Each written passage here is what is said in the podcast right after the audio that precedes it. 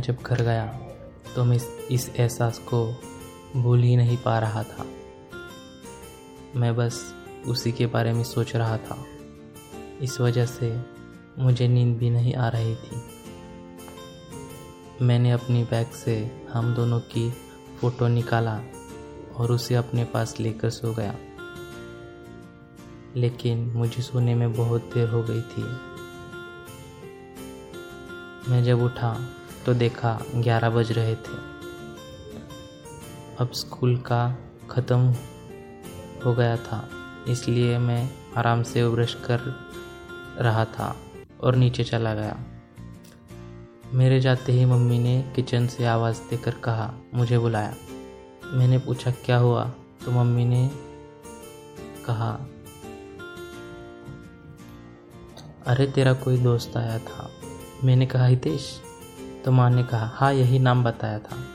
उसने कहा कि उसके पापा का कोई अर्जेंटली ड्यूटी पर जाना पड़ रहा है, इसलिए वो आज सुबह ही निकल पड़ा है। वो तुझसे मिलने आया था, लेकिन तू तो सो रहा था, इसलिए वो चला गया। तभी मम्मी को अचानक से किसी का कॉल आया, इसलिए वो फ़ोन पर लग गई। दोस्तों, मेरे लिए तो ऐसा था जैसे किसी ने मेरे अंदर से जान निकाल ली थी। मैं भागते हुए छत पर गया और वहाँ जाकर रोने लगा। मैं भगवान से शिकायत कर रहा था कि भगवान, आप हमेशा मेरे साथ ही ऐसा क्यों करते हो? आखिर क्या गलती है मेरी? क्यों मेरे, मेरा पहला प्यार अधूरा रह गया? आप जानते हो कि मैं उसे कितना प्यार करता हूँ। फिर भी आपने ऐसा क्यों किया मेरे साथ और रोने लगा? मैंने जैसे ही, जैसे तैसे होश संभाला और जाकर अपने रूम में बैठ गया। मैं दिन भर अपने रूम से बाहर नहीं आया गया था। जब मैं खाना खाने के लिए माँ बुलाने आई तो मैंने अपने आँसू छुपाते हुए कहा कि मुझे भूख नहीं है। लेकिन आखिर मैं ऐसा ज़्यादा देर तक नहीं कर पाता था। वरना माँ और पापा को सारी बातें बता दी थी इसलिए मैं अपने आँसू पीकर रात को खाने के लिए चला गया। माँ ने पूछा, क्या हुआ? आज इतना चुप चुप क्यों है? मैंने कहा, कुछ नहीं, बस ऐसे तो खाना खाने लगा। तभी मैंने देखा कि मेरी छोटी बहन के हाथों में कोई चिट्ठी थी, जिससे उसने आधा फाड़कर ख़राब कर दिया था। लेकिन मुझे इस बात से कोई मतलब नहीं था। तभी माँ ने कहा, अरे सुबह फ़ोन आया था तो तुझे बताना ही रह गया।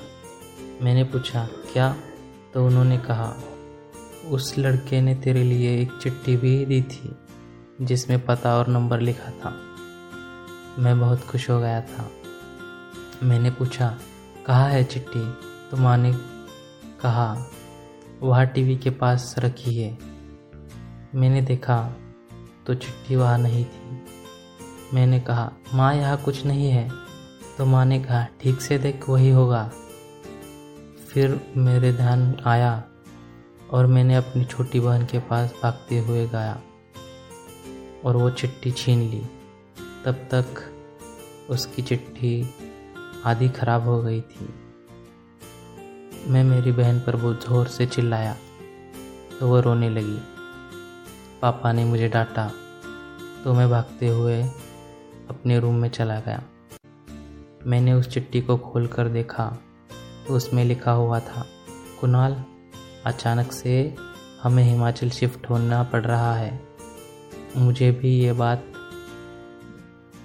घर अपने रूम में जाते ही पता चली, लेकिन चिंता मत कर। मैंने नंबर दिया है नीचे। पापा को इस पर फ़ोन किया करना। हम बातें करेंगे। और मैं तुमसे बस इसके आगे का पार्ट ख़राब हो चुका था। और आखिर में लिखा हुआ उसका नंबर भी मिट चुका था। मुझे समझ नहीं आ रहा था कि मैं क्या करूँ। कैसे वो नंबर ढूंढूं? मैंने बहुत ट्राई किया। स्कूल में से, उनके पड़ोसियों से, लेकिन किसी के पास भी उनका नंबर नहीं था। दोस्तों, इसके बाद मैं कई बार हमारे स्कूल जाकर उस जगह पर बैठता था, जहाँ वो मैच खेलता था, और मैं उसे चिल्लाकर चेयरअप करता था। स्कूल के पीछे भी जाता था, और वो उन यादों को फिर से महसूस करता था। इसके बाद हमने भी हमारा घर बदल दिया। ऐसे ही दिन बीतते जा रहे थे, लेकिन उससे, उसको किसी भी तरह से कांटेक्ट नहीं हो पा रहा था। अब इस बात को आठ साल हो चुके हैं। मैं जब जॉब के लिए प्लेस भी हो चुका हूँ, लेकिन मैं अभी तक उसे नहीं बुला पाया। दोस्तों, अगर आपको मेरी वीडियोस पसंद आती हो तो प्लीज़ मेरे चैनल को सब्सक्राइब कीजिए वीडियोस को लाइक कीजिए और कमेंट्स में अपना प्यार बरसाइए।